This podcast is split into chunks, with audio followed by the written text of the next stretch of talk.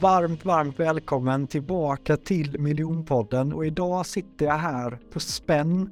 Jag är nervös, jag har precis bastat och kallbadat. För aldrig någonsin har jag byggt en föreläsning på en timme. Jag har gjort det åt mig själv, men jag har aldrig gjort det åt någon annan. Så när jag och Josefin Asklöv bollade fram och tillbaka, vi hade en timme coachning som vi ändå skulle bygga föreläsning på, så tänkte jag att vad roligt det skulle göra att göra det fort och testa att göra ett poddavsnitt av den här processen. Men jag tänkte ju först då att eh, om det ska bli ett poddavsnitt, ska vi fuska lite? Ska jag förbereda mig? Hur, hur mycket ska jag liksom lista ut innan Josefin kommer hit? Men så tänkte jag på det Kalle alltid har sagt till mig när vi har jobbat med tv, att det lyser igenom, då blir det ju inte på äkta. Då blir det ju inte riktigt om jag skulle veta om Josefins föreläsning. Hur mycket har vi pratat om din föreläsning Josefin innan det här nu? typ ingenting. Det är alltså, ja, ingenting. Jag vet inte alls hur det här ska gå. Så jag är lika spänd som du. Du har ändå skrivit så här, ska vi ta ett möte? Jag bara, nej. Ja, du svarar ju inte ens. jag bara, nej, nej, okej. Nej, men jag ville utmana mig själv här och jag tror ändå att många lyssnare kommer sitta och tänka att det här är bluff, där Jonathan har säkert läst på, de har synkat, men det har vi ju inte. Och jag hoppas att det kommer att lysa igenom. Men jag har ju en fuskgrej med idag, Josefin. Är det okej? Okay? Okej. Okay. Jag har med eh, Emil Grabo. Det är jätteokej. Han är lite som en AI, så att om vi fastnar på någonting eller om vi inte hittar hittar, om vi behöver vetenskaplig tyngd, då kan vi jacka in Emil. Plus så sitter Emil där, ser att han sitter lite så här avslappnad och tänker att ah, jag är bara här. Vi ser ut som det Josefin? Ja, faktiskt. Men jag har med en utmaning till Emil också som han inte ens vet om heller, bara så att han också ska bli spänd. Då vill jag höra. Vill du ja. veta vad det är Emil? Gärna, det, det var ju ett nytt element att lägga till här nu. Mm. Så här va, när jag, jag kommer ju börja med att ställa intervjufrågor till Josefin som jag brukar göra när jag bygger en föreläsning. Det är bara att jag kommer köra dem i mycket högre tempo. Och ibland kommer jag pausa när vi är i den här processen och själv reflektera för att komma med förslag till Josefin. Och om jag till exempel pausar Emil vid relateringsaspekten och jag blir tyst, då kommer jag kasta över micken till dig Emil med till exempel att eftersom lyssnarna vill ju inte ha tysthet när jag tänker, då kan du jacka in Emil och förklara att relateringshocken, den använder man framförallt när man bygger relatering med publiken. Man kan använda den på det här sättet, på det här sättet. Är du med på det Emil? Absolut, superkul, spännande. Vi har ju också med publik här med oss idag. Vi har Josefin Andersson, kreativitetsexperten. Vi har Edvin som coachar unga personer att följa sina drömmar. Vi har Anna, vi har Areso och vi har Ingrid. Vi checkar in med någon i publiken. Josefin Andersson, hur går tankarna inför det här numret? Nej men det ska ju bli superkul. Jag älskar allt som eh, andra Josefin A gör, Josefin Asklöv, så det ska ju bli superhärligt och eh, nej men kör nu, nu är jag taggad. Innan första intervjun och innan vi klickar på liksom där börjar tiden, Josefin, vill du bara kort berätta vem är du och vad handlar ditt ämne om? Absolut.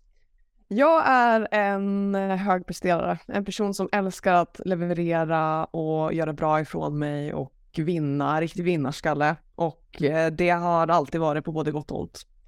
Men det har också lett till det jag gör idag.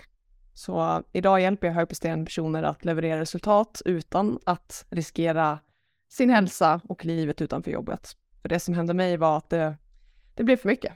Det, ja, det gick till en gräns där jag pushade mig alldeles för hårt och inte tänkte på min egen hälsa och på mitt eget välmående och jag vill hjälpa andra personer att kunna lyfta in andra delar av livet för att kunna maximera sina prestationer på ett hållbart sätt. Så jag coachar och föreläser inom det idag. Snyggt, och du gör det riktigt bra. Tack. Då är ju klockan 18.06 så tiden börjar nu. Josefin, vad är du mest stolt över med dig själv som föreläsare, som coach?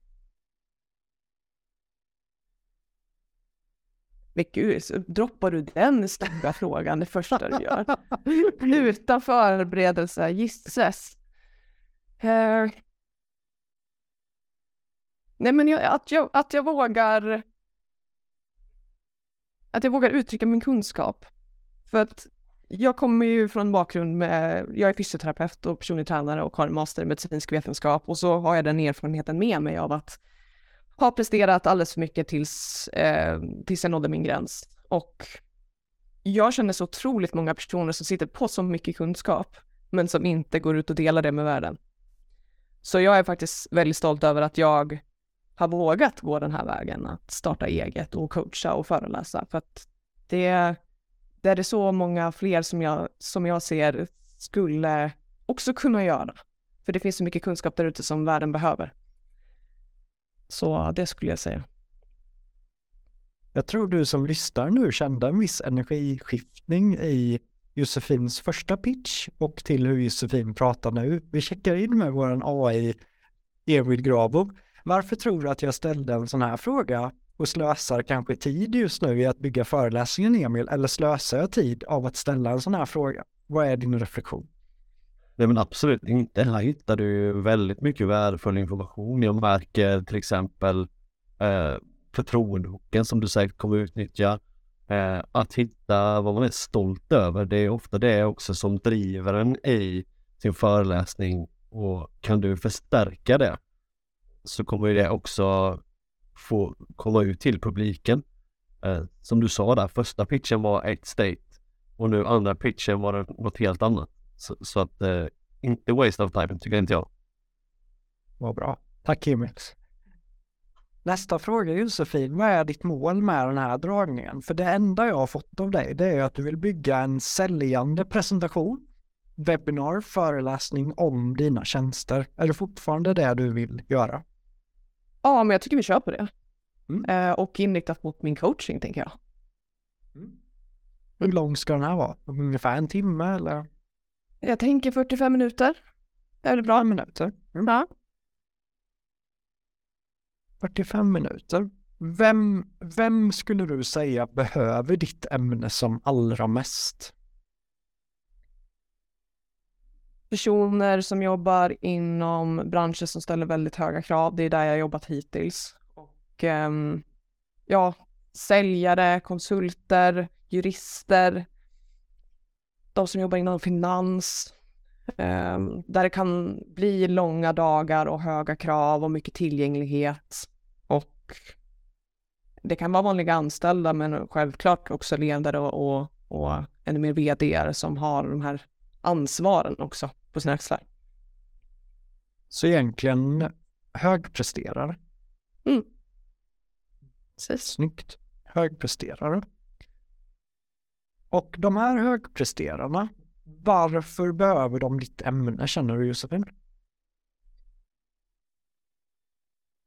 Där många tappade tror jag, eller där jag plockar upp dem är att de, har hamnat i en negativ spiral till följd av för mycket stress, för långa arbetsdagar, resten av livet får inte rum.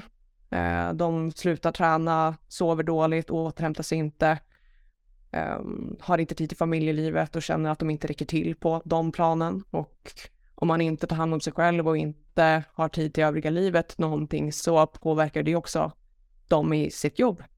De kan inte ta beslut på samma sätt, kreativiteten minskar, eh, fokusförmågan minskar. Så att allting går i negativ spiral och de kanske inte ens märker att de har hamnat där. Men fortsätter man ner där så blir det ju någon form av sjuk närvaro Alltså att man är på jobbet men kan inte leverera alls på den nivån som man vill. Och fortsätter ännu värre så kan det bli någon form av utbrändhet, ohälsa. Så jag kan hjälpa dem ta, ta sig ur det. Du har ju gått igenom min hookkurs Josefin och där pratar jag ju om relateringshooken, att konsten får få någon att lyssna är på att få målgruppen att relatera till situationer eller till ditt ämne. Finns det någon situation som du tror att många högpresterare verkligen, för nu drog du exempel att ja, men det kan leda till det här och det kan bli det här, men finns det någon situation som högpresterare kan få en hög igenkänningsfaktor i och känna jag vill ju inte ha det sådär. Det skulle kunna vara exempel en högpresterare som är på jobbet, man är uppe i huvudet, man har lovat sin, sina barn att man ska vara hemma klockan sex för man ska köra dem till fotbollsträningen. Och sen kommer det där mötet och klockan bara, man sätter sig i bilen, man gasar hem, svetten börjar drippa, man kommer till ytter, man kollar på klockan, klockan är sju. Är det någon som har varit med om det någon gång? Det var bara ett exempel Josefin. Tror du det finns någon sån relateringshook? Där fick jag lite hookad Josefin. Ja, men jag, det är så kul för att jag tänkte exakt på det där. När man sitter på jobbet och har lovat någon annan någonting, sin familj, sina barn. Men så kommer det ett möte eller någon, någon arbetsuppgift som att ja, det här är prio, du måste göra det. Och den där liksom, när man dras mellan två olika prioriteringar. Sitt karriärjag som verkligen vill leverera och, och självklart att man vill vara med sin familj. Du får gärna också ta en notis på det då, Josefin, att jag tycker att i början på din dragning så skulle vi kunna få in relateringssocken och vi letar efter en sån specifik känsla som högpresterare mer eller mindre kan känna ja, där har jag ju varit många gånger. Ja. Vad känner du med det Emil? Kan det vara en vettig, vettig inledning? Absolut, verkligen. Alltså, relatera med känslor dessutom gör ju att vi hajar till. Så triggar vi inte någon känslomässigt så är det jättesvårt att nå dem. Och när du trycker på den här ömma punkten genom en relateringshook så kommer de haja till förmodligen. Sen äh, skulle jag ju, jag gillar att jacka kontakthooken och relateringssocken. Så relateringssocken, hur kan vi med hjälp av situationer, känslor få en igenkänningsfaktor i våran publik? Men kontakttoken kan förstärka den. Ställa en fråga, vi checkar in, räcka upp handen. När jag körde mitt TEDx om kärlek så ställde jag ju frågan, hur många här har varit kära någon gång? Räcker upp handen. Och hela arenan räcker upp handen och börjar skratta. Hur många här kan uppleva att kärlek kan vara komplicerat ibland? Och igenkänningsfaktorn är enorm i hela rummet. I de sekunderna så vet jag att jag har publiken. Vad kan du få in för kontakttok efter en sån relateringshook Josefin? Nej, men jag tycker man kan fråga hur många känner igen sig i det här. Mm. Om det är ett webbinar, skriv i chatten, räck upp handen. Snyggt kanske checka in med någon person eller kanske det blir för personligt kanske och ta det. Det vet du bättre. Du som är bra på det. Där gäller det bara att det var fullt närvarande om det är ett webbinar. Eller om det är, då ser man, om man har närvaro så ser du ofta vilka personer du kan göra det med. Mm. Så att om det är någon som är, ser verkligen så här tagen ut, sitter långt fram och nickar, ja men då kan ju du så här, ja personen längst till höger, du sitter och nickar och känner du dig träffad av det här? Just det. Så att man får känna av publiken om man kan köra en riktad kontakthok eller en öppen fråga till exempel. Mm.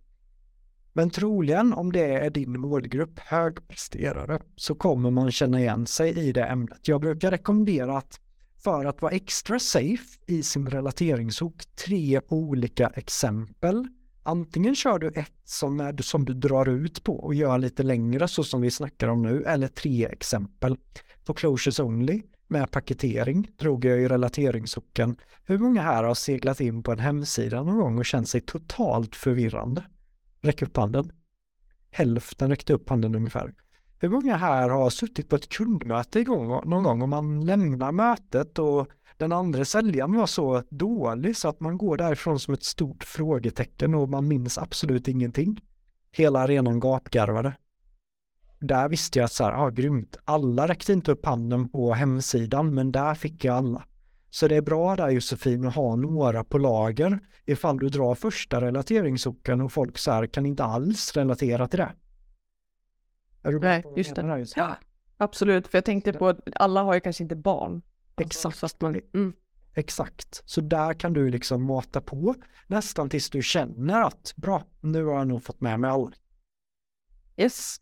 Sen kommer en kontakttok. Det finns ingen magic ordning i en föreläsning i ett webbinar, men, men ungefär i den här riktningen känner jag att om man ska göra det snabbt så blir det ofta väldigt starkt att börja med former av relateringshookar, former med kontakthookar.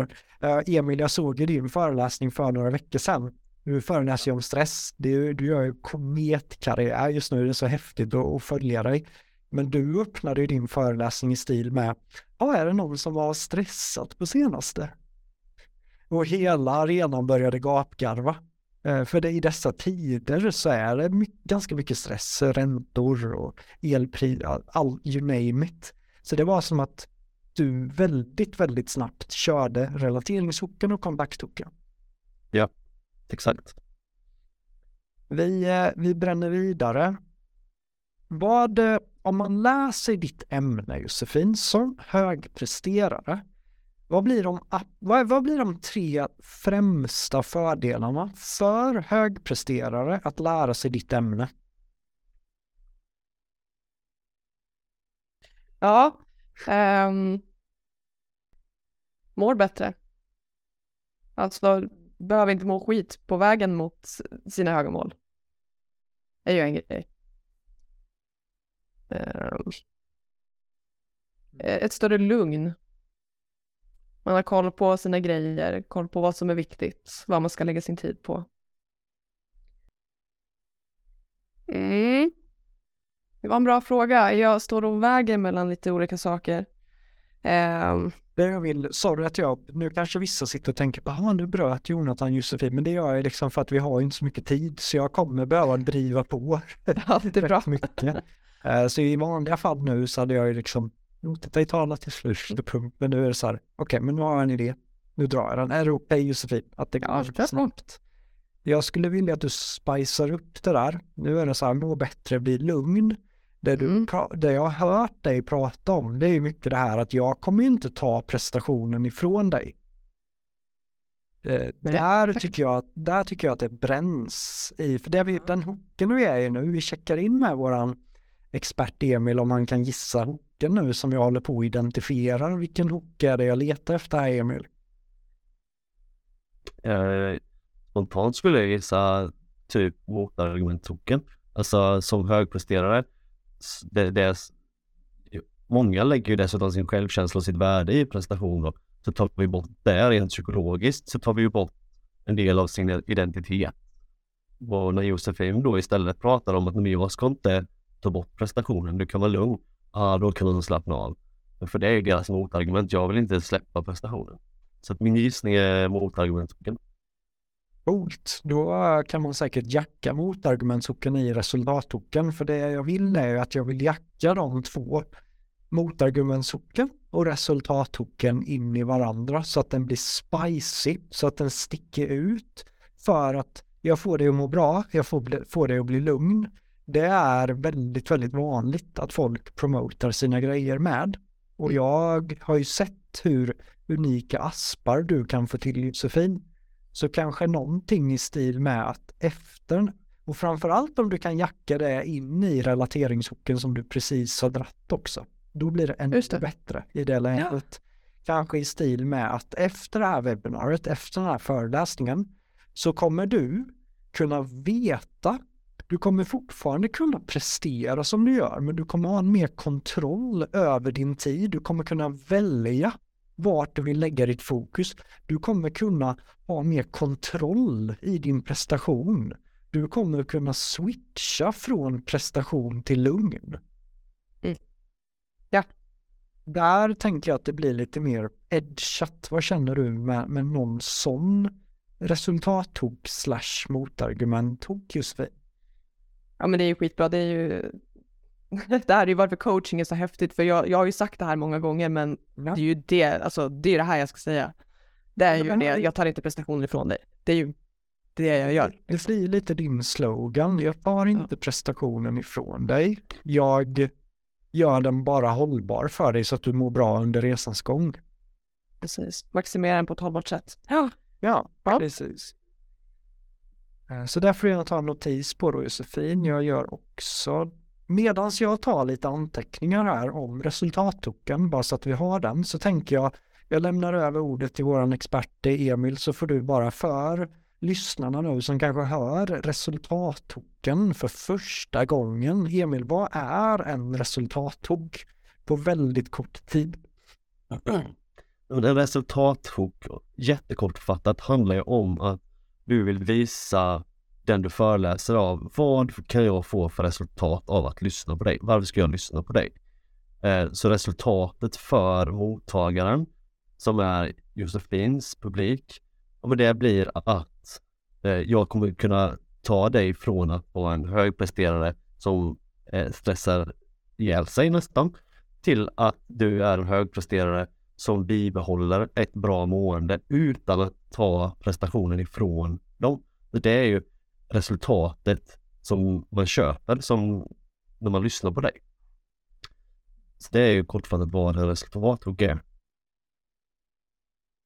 Tack Emil, perfekt. Nu hann jag anteckna. I love it. Nu hann jag ta anteckningar. Josefin hann landa. Men samtidigt har vi inte en stor paus mitt i det här poddavsnittet, utan du är där. Häftigt att vi gör det här. Och det är spontant, det är liksom vi checkar in med någon i publiken hur vi sköter oss än så länge. Anna och Ugander, hur, hur sköter vi oss än så länge? Jag tycker det är så härligt att uh, få se det live och spontaniteten. Jag gillar det jättemycket. Jag tycker om att jobba så själv också. Jag tycker ni sköter det supersnyggt. Ja. Vi har ändå kommit en bit nu i alla fall. Absolut. Vi hoppar tillbaka till dig Josefin. Så vi har ju en föreläsning på 45 minuter, en timme för högpresterare som ska lära sig att kunna prestera hållbart, men vi ska inte ta deras prestation ifrån dem. Vi ska bara ge dem verktyg så att de kan göra det samtidigt som de har välmåendet med. Exakt.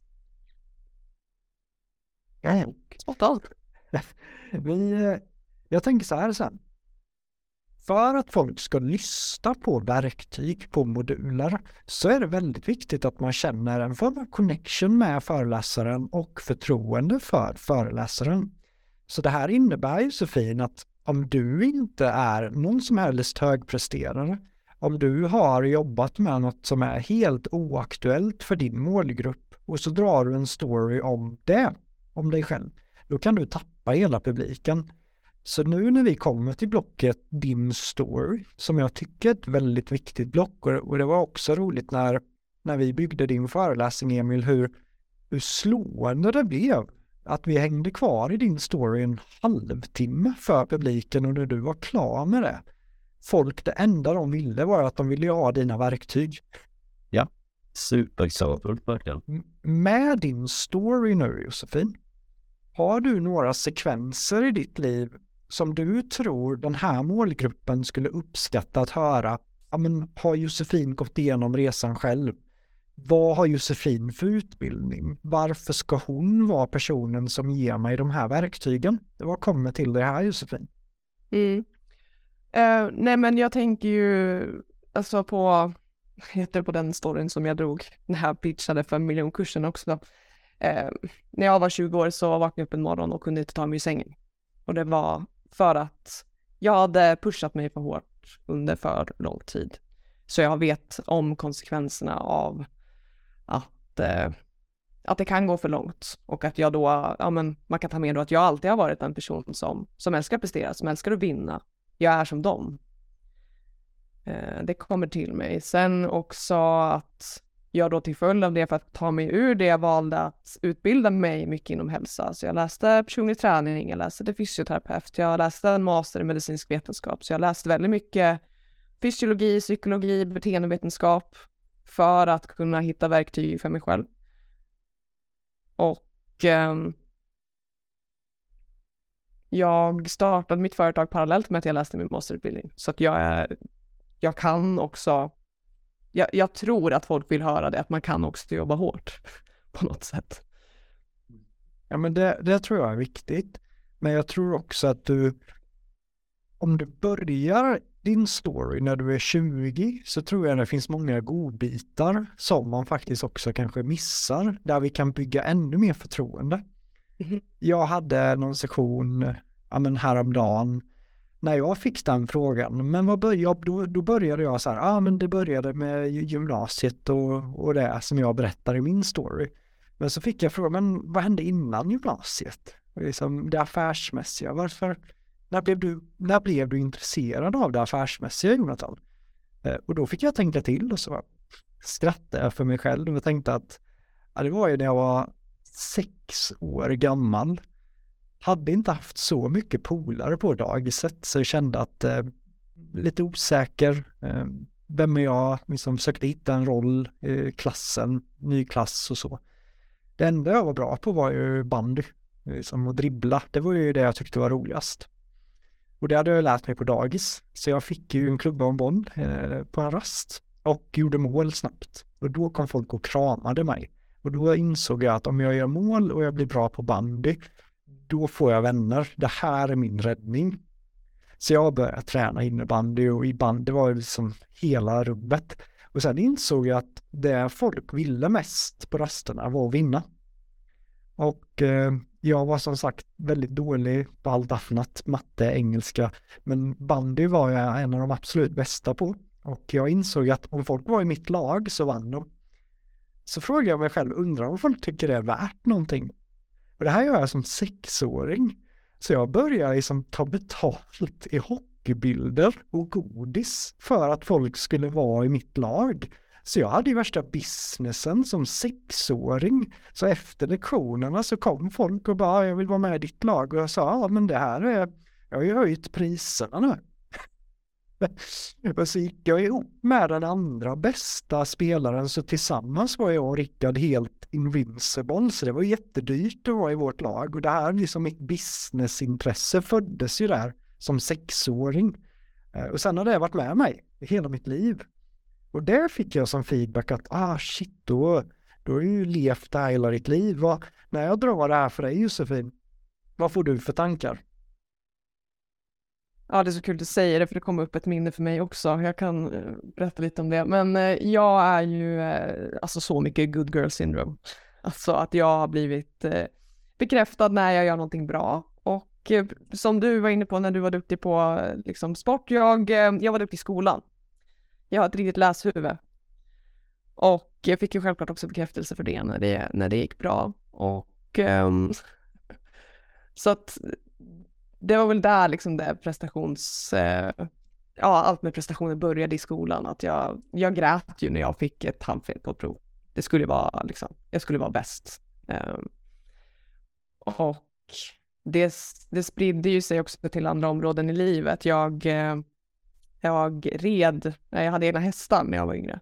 Och det var, det var samma sak där, det är ju faktiskt en riktig eh, kompetitiv sport på det sättet att man är liksom väldigt mycket mot varandra, mycket tävlingsinstinkt där. Så att där vill jag också vara bäst.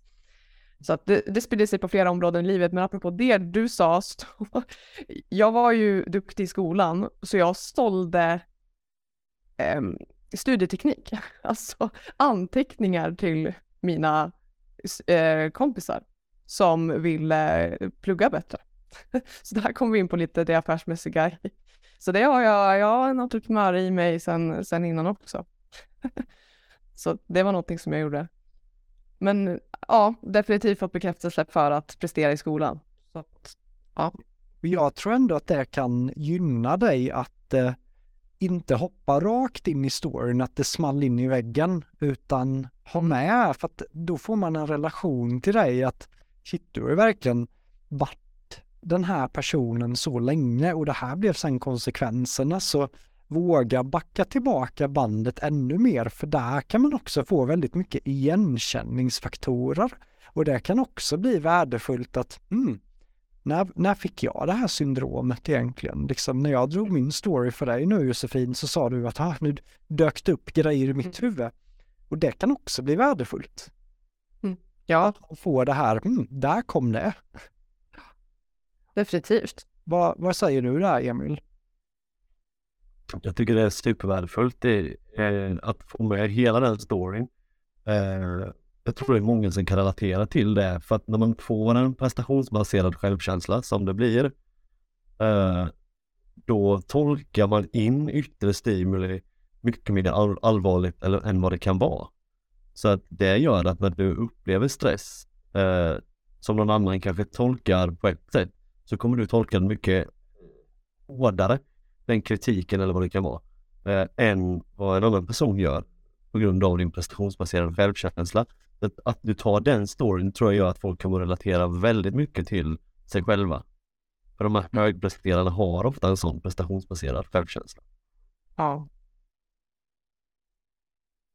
Det, det är som att vi jackar relateringshoken i din, i din story. Det här är en jätteviktig eh, sekvens tycker jag i hela, hela dragningen. Det är ofta här jag har jobbat hårdast med dels mina föreläsningar, man kan tweaka den och man kan verkligen träffa folk här med relateringsfaktorn. Och desto mer du träffar där, desto mer kommer de känna sig connectade till att vilja lyssna på, på dig. Yes. Låter väldigt Sen- rimligt. Sen skulle jag gärna vilja att eh, förtroendehockan jackas på i slutet av din story. Våga prata om att ja, men när du lärde dig det hållbara, vad, vad hände då? Hur blev det? Eh, Och, och dela då gärna saker som du sen kommer dela med publiken. Kan du gärna ha med här också att när jag testade, där kommer du få lära dig sen också. Jag applicerade det här tänket och då blev det så här så att du, så att du också pratar om dina resultat. Mm. Kommer du Ja. ihåg det på Oxherrgård Josefin när jag gjorde det i min story i slutet att ja, men det ledde till att jag vann SM-guld i tal. Stod på världsstora bolag och coacher. Liksom. Det kommer med en tyngd att i koncentrerad dos i slutet på din story hook bygga in förtroende. Yes. Absolut.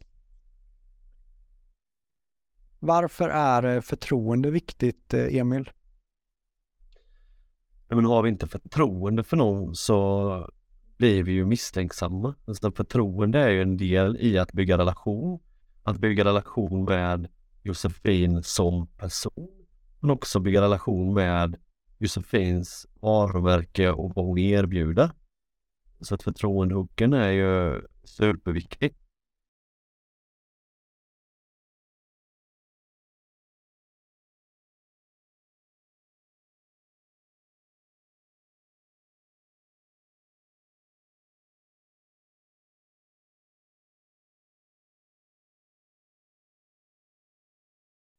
Förtroendehooken kan man ju bygga på så många olika sätt. Vad, vad har det gett för resultat i en själv? Har jag skapat resultat i andra med det ämnet som de sen kommer att få lära sig? Det var ju så roligt på jag föreläste för Skanska så hade jag ju bara en halvtimme på mig, vilket är för mig är väldigt kort tid. Så då körde jag någonting som heter The Jump. Så att först i den storyn så drog jag ju snabbt att hur dålig jag var Eh, i skolan och allting. För mig är det viktigt. Om, om man bygger för mycket förtroende för sig själv så blir man inte likeable. Och det här är som en, en fin balans som sker när man bygger en dragning. Att bygger du för mycket förtroende för dig själv utan att ha varit sårbar, utan att ha berättat att, eh, ja, men, som jag kanske gjorde i reflex här, utan att tänka på det med bandystoryn så sa jag att jag var kass på det mesta andra, NO, matte, det var jag ju skitdålig på, det enda jag kunde var bandy. Eh, och genom att säga en sån grej så är det inte som att jag gör mig själv liksom bättre än någon annan. Jag råkar bara vara bra på bandy. Jag har sett så många föreläsare som blir nästan för kära i sig själva och blåser upp sig själva så stort så att de tappar hela publiken. Hur känner du där Josefin? Ja, nej men precis. Man vill ju självklart bygga, bygga förtroende utan att eh, ja, men sätta sig själv på någon slags piedestal. Mm. Eh, ja, hitta en, en fin balans där. Det tror jag kan. Vad, vad, vad är det största resultatet som du är mest stolt över som du har skapat i någon annan med det som publiken kommer lära sig sen? Nej, men jag har jobbat med, tillsammans med en advokat som har haft en lång och väldigt framgångsrik karriär. Och jag hjälpte henne till den högsta debiteringen som hon någonsin hade haft. Samtidigt som hon hade mycket mer tid över att ha med sina barn. Och hon var supernöjd och glad. Och vi jobbar fortfarande, vilket också är superkul. Kommer du ihåg när jag lärde dig eh, storyhook-referens? Ja, Mm. ja, den kanske vi ska använda här. Exakt. För Ja. nu var det som att det här är hur coolt som helst Josefin. Mm. Eh, och du säger det nästan som att, ja, nej, men en advokat. Ja. Jag skulle vilja att du testar köra en storyhook-referens och en storyhook-referens är när man faktiskt applicerar storytelling i ett resultat. Så testa kliva in med lite mer känsla här Josefin. Nu får du en, en utmaning, men jag är helt säker på du som är så grym. Eh, vad hände med, vad, vad hade den här advokaten för utmaningar innan du gav advokaten ett verktyg och vad blev resultatet? Kliv in i storyn, ta för dig, Mm. äg det. Hur låter det då? Okej, för två år sedan så kom jag i kontakt med en advokat som jobbar på en, eh, en stor och fin byrå i Stockholm.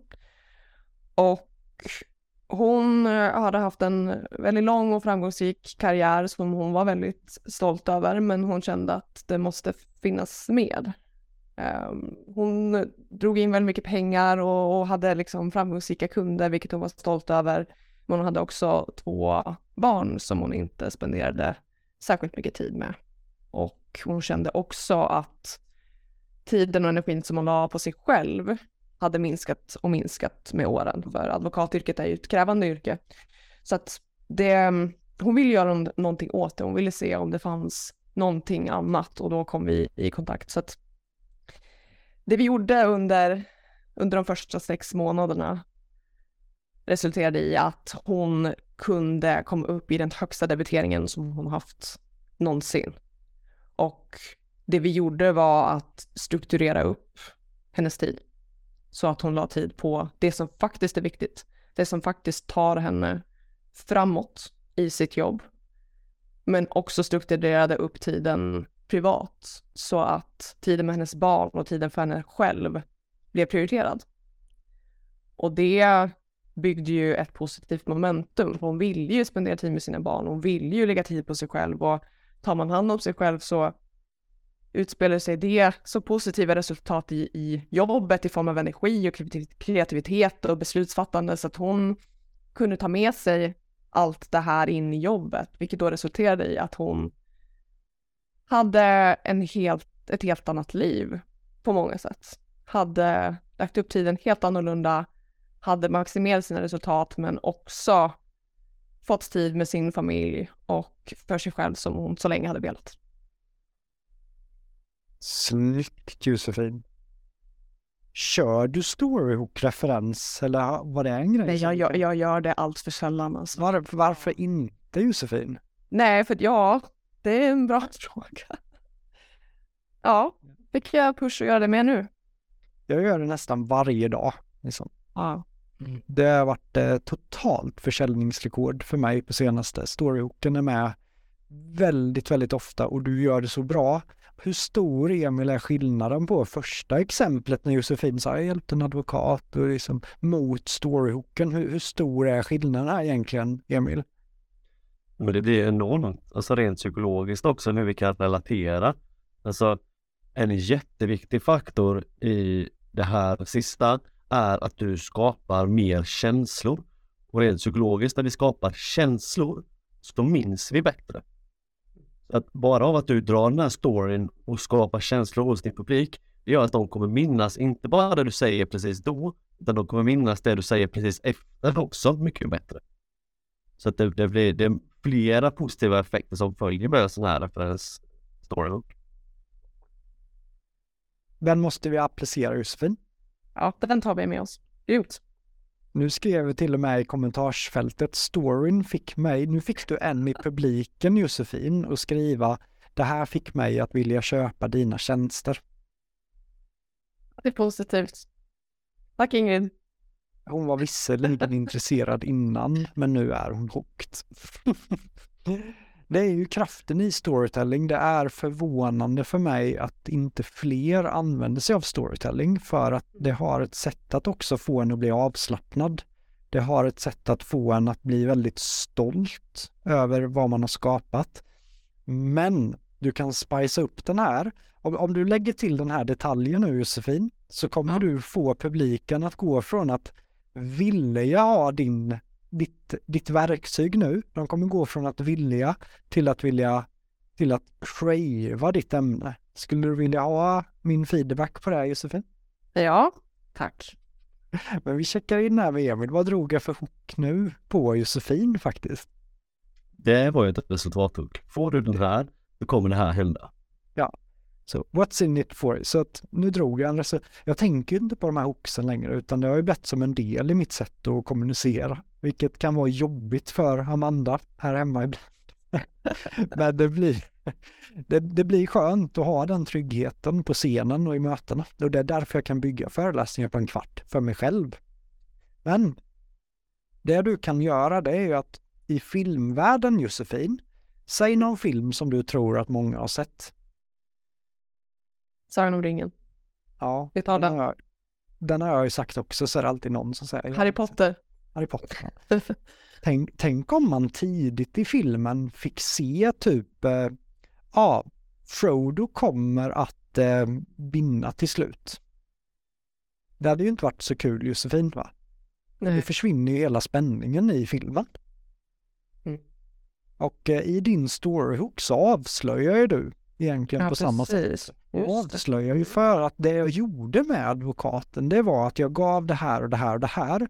Där skulle du kunnat applicera en cliffhanger hook eh, som vi också har tränat på att eh, tisa lite. Det jag gav advokaten det var ju det som du kommer få nu om fyra minuter ungefär. Jag, jag gav det verktyget och, och snabbt skapades resultat.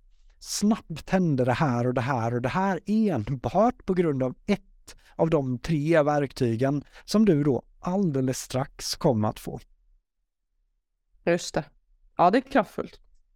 Så gjorde jag ju på, det var exakt så jag gjorde på Skanska. Jag drog storyn snabbt, jag drog eh, la la la, jag var, hatade att prata. Eh, och om någon hade sagt till mig när jag rusade ut genom dörren att det är lugnt, för om tio år kommer du vara svensk mästare i tal. Du kommer stå för några av Sveriges största miljardbolag och coacha när de bästa föreläsarna i Sverige behöver hjälp så ringer de dig.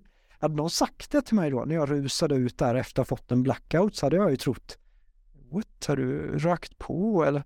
Men, men det är min vardag idag tack vare två verktyg. Och det är de två verktygen som du kommer få av mig idag. Alltså det blir knäpptyst i hela arenan och folk sitter liksom, folk som satt med mobilerna, de är, alltså du kan ta på fokuset när jag applicerar en sån resultathook. Det är superkul. Och du kan ju få lite liknande effekt här tänker jag.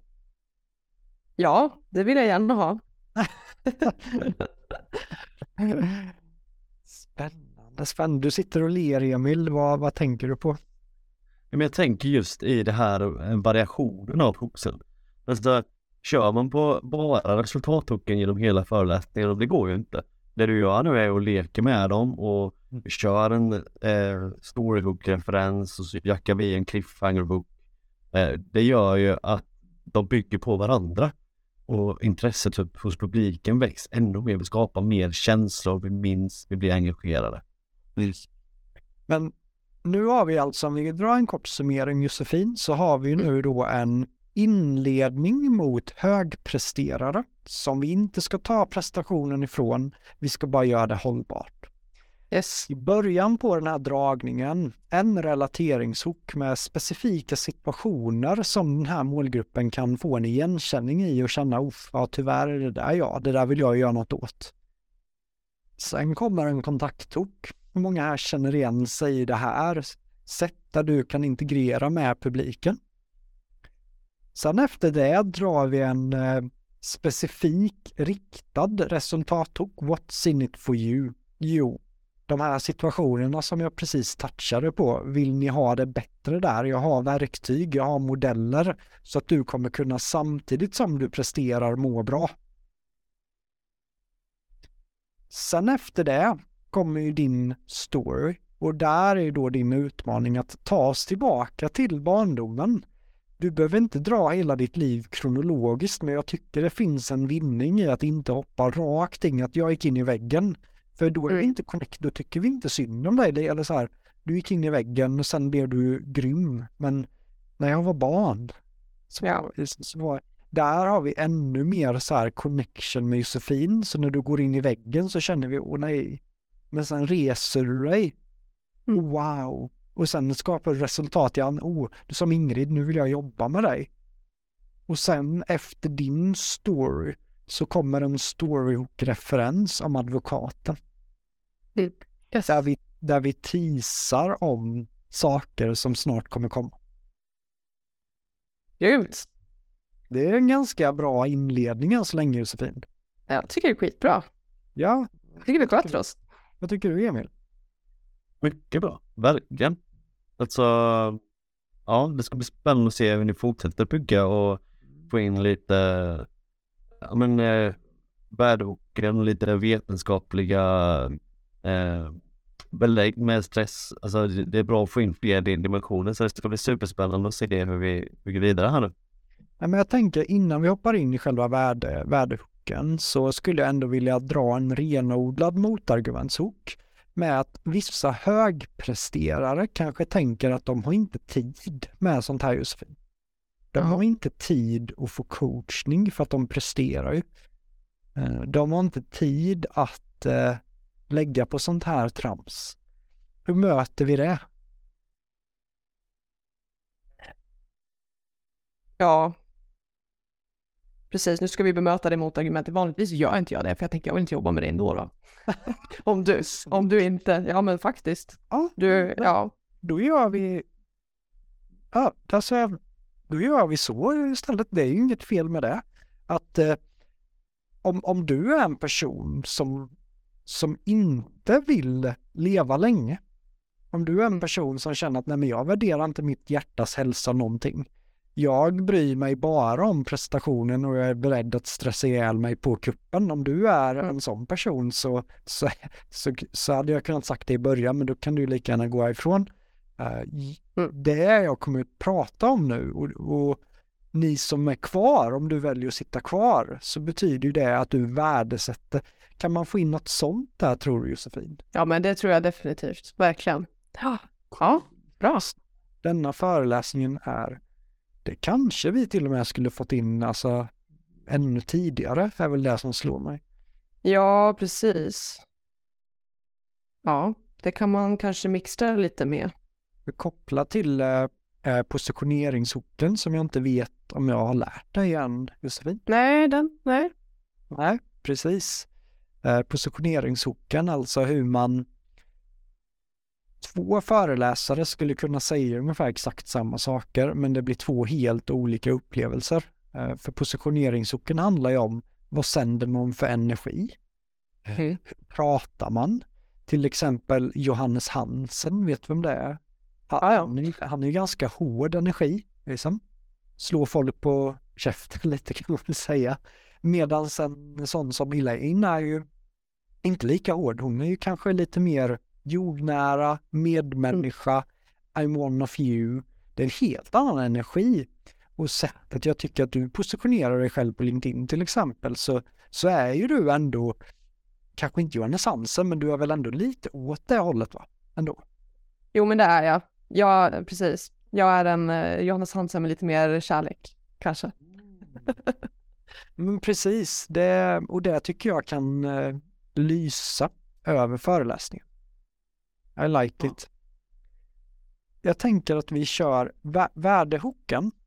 Det är ju själva aspekten där man ger värde. Det kan man göra på många olika sätt. Som poddare till exempel så är ju mitt jobb att få ut så mycket värde jag bara kan. av gästerna. Deras bästa tips. Vad ska man inte göra? Saker i din reflektionstid som Chris pratar om. Saker som tillför värde. Det största misstaget där som många gör, det är att de har för mycket värde, så folk kommer inte ihåg någonting. Så om du får välja en konkret grej Josefin som du känner att det här funkar bra i coachning. När jag har kört det här på vissa andra föreläsningar så fattar folk. Det här är någonting som jag själv har applicerat. Har du något sånt verktyg till exempel Josefin? Ja, eh, oj, jag har så många, men om vi ska välja ett då. Mm. Jag jobbar ju mycket med prioritering. Alltså vad i mitt liv är egentligen viktigt och om vi ska tänka arbetet, vad i mitt arbete tar mig egentligen framåt mina mål? För de flesta som jag träffar lägger inte tiden där, utan det är på att släcka bränder och skicka mejl och annat. Så att prioritering är otroligt viktigt. Så att där jobbar vi ofta i Eisenhower-matrisen, om ni känner igen den med fyra rutorna, om vad som är bråttom och viktigt. Nej, berätta, vad är det? Nej, men det är en matris i fyra olika rutor där ja, på ena sidan så är det hur bråttom saker är och på andra sidan hur viktigt saker är. Så det är fyra olika rutor, en som är bråttom och viktigt, en som är viktigt men inte bråttom, en som är bråttom men inte viktigt och en som är varken bråttom eller viktigt. Och de flesta lägger ju sin tid i det som är, känns bråttom, eller det som är bråttom, det som ska släckas bränder men kanske egentligen inte är viktigt. Och för att kunna ta sig framåt så måste man ju lägga tid på det som faktiskt är viktigt och då kunna strukturera upp sina arbetsuppgifter i de här olika rutorna och då få en klarare bild av vad man faktiskt ska lägga sin tid på. Snyggt. Vi får till och med in eh, kommentarer nu. Josefin Andersson skriver Jag älskar den matrisen. Jag har faktiskt aldrig hört talas om den. Men det känns ju som att att, att enbart ha den som värdehook, där skulle du kunna prata länge va? Ja, gud, jag har haft den i föreläsningar innan. Så. Ja, men precis. Ja. Eh, och eh, vad, vad är det största misstaget folk gör kopplat till prioriteringar? Känner du? Ja, men att de inte prioriterar och bara kör på. Skulle jag säga som högpresterare i alla fall, att eh, så här, ja, man, man gör saker men utan eftertanke. Vad händer ofta då? Ja, men att man, man stressar och, och ja, men lägger tiden fel saker. Du skulle kunna lägga tiden på rätt saker och jobba färre timmar. Mm. Um, så ja. Snyggt. Så att, ja, tillägg Emil. Eh, ja, nej men någonting som jag tycker blir väldigt tydligt här är att lägga in en eh, någon form av liknelse. Alltså när man pratar om stress till exempel så kan det bli väldigt abstrakt. Jag brukar eh, förklara stress kortfattat i att eh, men stress är egentligen energi, det är varken bra eller dåligt. Tänk dig en eld eh, där elden är död och stressen är att du lägger på en pinne på elden. I början så blir eld, brinner elden lite långsammare, sen så tar sig det här vedträet och elden blir större. Eh, och högpresterare de tycker ju om att slänga på en hel vedsäck på elden och de har redan en stor eld så att den klarar det en stund. Eh, det du vill är ju att de ska strukturera upp så att de inte slänger de här vedsäckarna för ofta och för fort, tänker jag. Alltså, vi ska inte ta bort prestationen, men vi behöver vara strategiska i mm. när vi slänger på mer stress, när vi, så att vi inte kväver elden. För de högpresterarna som slänger på en säck, så, oh, det här var ju kul, så slänger man på en till, en till, en till och då släcks elden. Mm. Och då måste man börja om från början och det tar jättelång tid om man bränner ut sig. Och då är sin eld släckt. Att göra en sån liknelse på ditt sätt, eh, då, då, förstår man ett eh, abstrakt ämne mycket tydligare. Just det. Ja, tack. Bra värdehook, Emil. Tack. Det som slog mig också som vi kanske kan använda Emil på, det är eh, det stärker hela ditt förtroende också, Josefin. För det, mm. Framförallt för personer som värderar, det kan vara akademiker, vilket ofta högpresterare faktiskt kan vara. Ja. Eh, så kan det här nu i värdehoken vara en väldigt eh, bra grej att kasta in och det är att faktiskt ha med någonting vetenskapligt om vad som händer. Till exempel med prioriteringar. Jag har ju pluggat mycket GTD. Och det handlar ju om, alltså Get Things Done. Och då fick vi så här en uppgift att här är massa arbetsuppgifter. När, alltså, när gör du vad? Och gör du det rätt kopplat till vad vetenskapen säger kopplat till dina hormoner? Och då visar det sig att jag har ju ofta lagt det tuffaste i slutet på dagen innan, att jag har skjutit upp på det och så här att äh, innan då jag lärde mig det här. Äh, vilket gjorde att jag hade ju ofta ett berg att bestiga. Nu gör jag ofta det, det tuffaste, till exempel det jobbiga samtalet, det jobbiga smset, eh, föreläsningen, liksom, jag gör ofta det på förmiddagen och så lägger jag lättare grejer, typ coachning och sånt på på eftermiddagen, men det som kräver mest energi. Eh, för att när jag skjuter upp saker så visar det sig att man får ett kortisolpåslag, alltså ett stresspåslag över att man faktiskt skjuter upp någonting jobbigt. Vilket är som en, det är väldigt vanligt att folk skjuter upp tunga saker. Och kortisolet gör oss sen energidränerande och det gör oss tröttare och det gör oss mindre, mindre handlingskraftiga. Eh, så det var det då, snack om det under den kursen. Jag bara, en finns det liksom, ja det är ju klart jag, och det, hade inte det snacket varit med så tror jag inte jag hade ändrat. Men där var det som att oj, det är svårt att argumentera mot det där.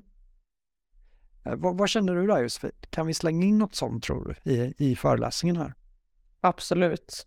Eh, det är ju också en, en, form av prioritering. Alltså när man väl vet vad man ska göra, vad ska man göra först? Um, vad ska man inte alls göra? Um, och just baserat på när har du mest energi på dagen? För de allra flesta, precis som du säger, så är ju det direkt på morgonen. Mm. Nu är ju, det här är ju Emils äh, ämne här nu. Vad, vad, säger du Emil? Ja, alltså eh, bara tillägg till det du sa nu. Eh, när vi skjuter upp eh, viktiga punkter så skapar det kortisol, det skapar stress som du säger. Och vi behöver ta beslut. Allt det här sker i något som heter prefrontala cortex, den yttre delen av hjärnan. Och stress stänger av den delen av hjärnan om det blir för mycket. Så att ett, att göra de här, att strukturera upp så som Josefin säger, eh, forskningen visar ju då att men då sänker vi stressen snabbt. Eh, och för de här högpresterarna då, att, att hitta sådana här saker som sänker stressen, det gör ju att Eh, man får tillgång till sin hjärna på ett helt annat sätt. Att när vi går runt och är alldeles för stressade, har hällt på för många vedsäckar på elden, då stänger hjärnan ner prefrontala cortex, vilket gör att vi blir ännu mer stresskänsliga och vi tar sämre beslut. Eh, där, där finns det jättemycket uppbackning i vetenskapen som jag tänker kan verkligen tilltala de här högpresterande. Så absolut. Gud ja, snyggt. Känns som vi skulle kunna snacka forskning. Ja, gärna. ja. Perfekt. Men, men, men, på något sätt tycker jag Josefin att eh, eftersom du är ju en akademiker också. Eh, ja. Få in lite sånt här snack. Kommer stärka ditt förtroende. Sen kan du köra en cliffhanger-hook mitt i den här värdehooken. Du går igenom matrisen, du går igenom vad man inte ska göra, du har en touch av um, vetenskapen, du har en touch av reflektion. Reflektion är väldigt viktigt kopplat till att lära sig saker. Du kan till och med köra två och två, diskutera också väldigt värdeskapande. Du kan checka yes. in med publiken här, vad, vad skrev Mats där framme? Liksom. Du lyfter det, folk lär sig av att höra vad Mats säger. Så värdehoken går att göra på, på många olika sätt, men här kommer nyckeln, för du sa ju till mig, jag vill bygga ett säljande webbinar. Eller hur? Mm. Ja, ser du. Här kommer ju ofta magin i det här och det här är en av hemligheterna till att min podd säljer väldigt mycket. Det är för att jag smyger in cliffhanger-hooken lite här och var. Och det skulle du kunna göra här i stil med att eh, grymt. I vanliga fall så går jag igenom den under enskild coachning, då jobbar jag på matrisen på det här sättet. Och sen nu har vi bara kört den här en halvtimme. När jag kör min workshop då täcker jag ju de här tre faktorerna också och att man får praktiskt testa och applicera det. Men det är i workshopen och framförallt i enskild coaching. Men jag hoppas verkligen att du känner att med den här dragningen att du ändå fick vissa konkreta grejer som, som du kan testa. Snyggt. Jag, jag snappade upp den av Tony Robbins på något event där i, i London och så sa han att jag, nej men, eh, jag hoppas ju verkligen få se några av er i Florida för då blir det ju på riktigt. Och man bara, på riktigt, det här är det sjukaste jag varit med om i hela mitt liv. Vad är det? Vad är Florida? Eller liksom, what? Vad, är, vad är det? Liksom, och det slutade ju med att jag köpte det. Så sådana här små grejerna Mm. och även om det inte blir sälj direkt så kan det mycket väl vara så att en beslutsfattare, och det här har hänt, att när jag har kört en dragning, gjort en sån grej, de har hört av sig två år senare och blivit en jättekund. Just. Så släng in lite cliffhanger-hookar sporadiskt i, i föreläsningen. Och det här, Emil, har ju du och jag jobbat på mycket också. Vilket jag sitter, sitter och nickar och ler här. Jag hade ju föreläsning på Länsförsäkringar idag och använder det supermycket. Sådär, ja men vi går igenom det här. Och de bara, oh, wow, så bara, ja, men, men så finns det det här också. Och då, det, men det har vi ju i workshopen eller enskild coaching. Det hinner vi liksom inte idag. Och, och det är ju sant, man hinner inte gå igenom allting. nej, precis. Ja. Och, Men att det, det finns mer. Det var ju så tydligt i din öppna föreläsning också, Emil, när du sa det att ja, men eh, det här när jag coachar så jag liksom, du var så tydlig med att du coachar och du var tydlig med att du kör workshop. Och det Ja. nämndes flera gånger. Så istället då för att ha en renodlad pitch i slutet Josefin med fem minuter råpick, vilket man också kan göra. Det är ju liksom också ett sätt att göra det. Men när man smyger in det på det här sättet, jag har kommit att gilla det. Vad, vad känner du spontant Josefin? Vill du ha i slutet fem minuter där du säljer hårt eller vill du smyga Nej. direkt på det här sättet? Jag känns som en smygare. Ja, men jag gillar det med cliffhanger. Då Ja. kan man ju liksom få in det flera gånger och så kan det liksom ligga kvar och så kan det tas upp igen och så.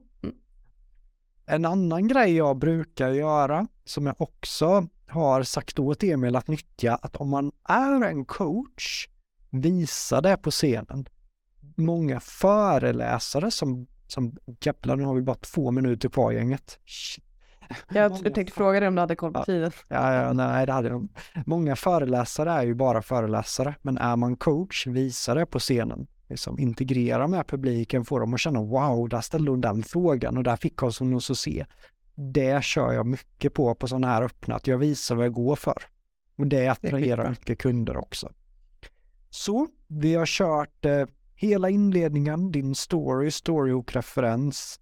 Vi har en värdehook och i avslutet skulle jag bara ha en tydlig summering Josefin. Bara Mm. väva ihop säcken att eh, vill man lära sig mer om den här matrisen så skanna den här QR-koden så kommer du kunna ladda ner den. Ja. Och helt plötsligt får du deras e-mail också. Okej. Vilket alltid är Helt bra. dumt. Och sen gillar jag att avsluta med en story igen som också blir då mot att man ska, kanske en liknande mot advokatstoryn, kanske någon som lärde sig matrisen att det är det sista du lämnar med. En stor vibe av att det där skulle jag vilja uppleva med Josefin. Grymt.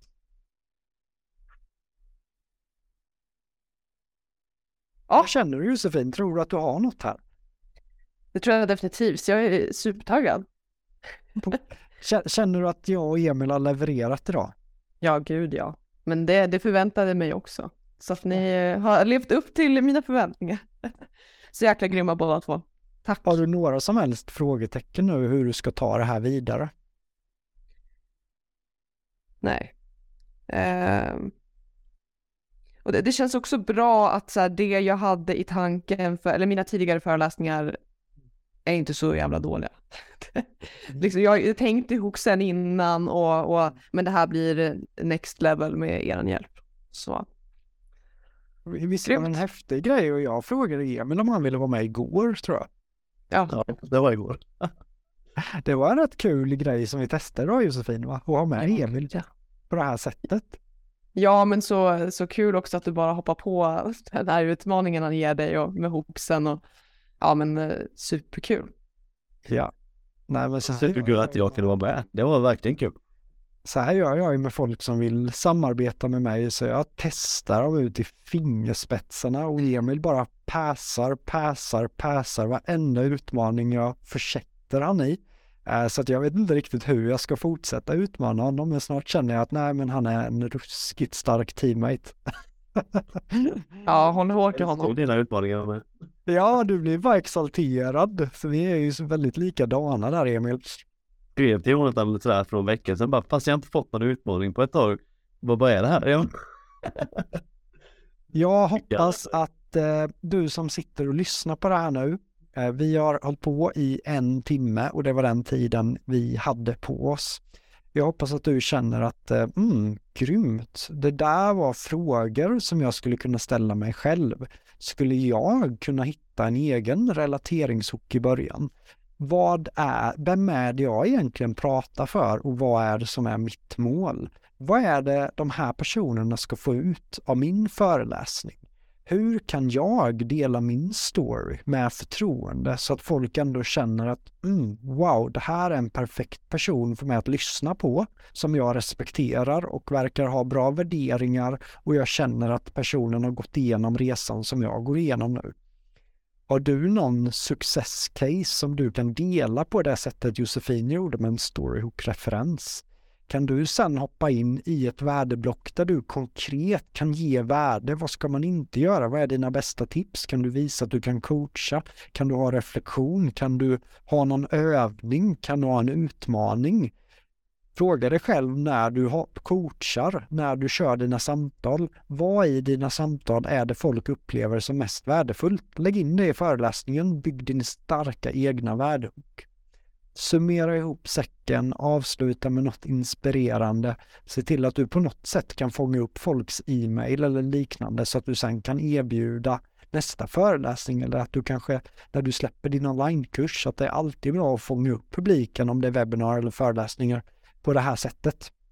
Och vi kommer också ha, eftersom jag gillar, nu vill, valde Josefin att ta cliffhanger-hooken mer att, i tydlighet med att ja, men jag erbjuder det här, men jag gillar ju också när det är den här femmen utan skarpt läge. Så det kommer vi självklart göra ett helt avsnitt om också när man kliver in mer i själva en renodlad säljpitch efter en föreläsning. Det är superspännande också.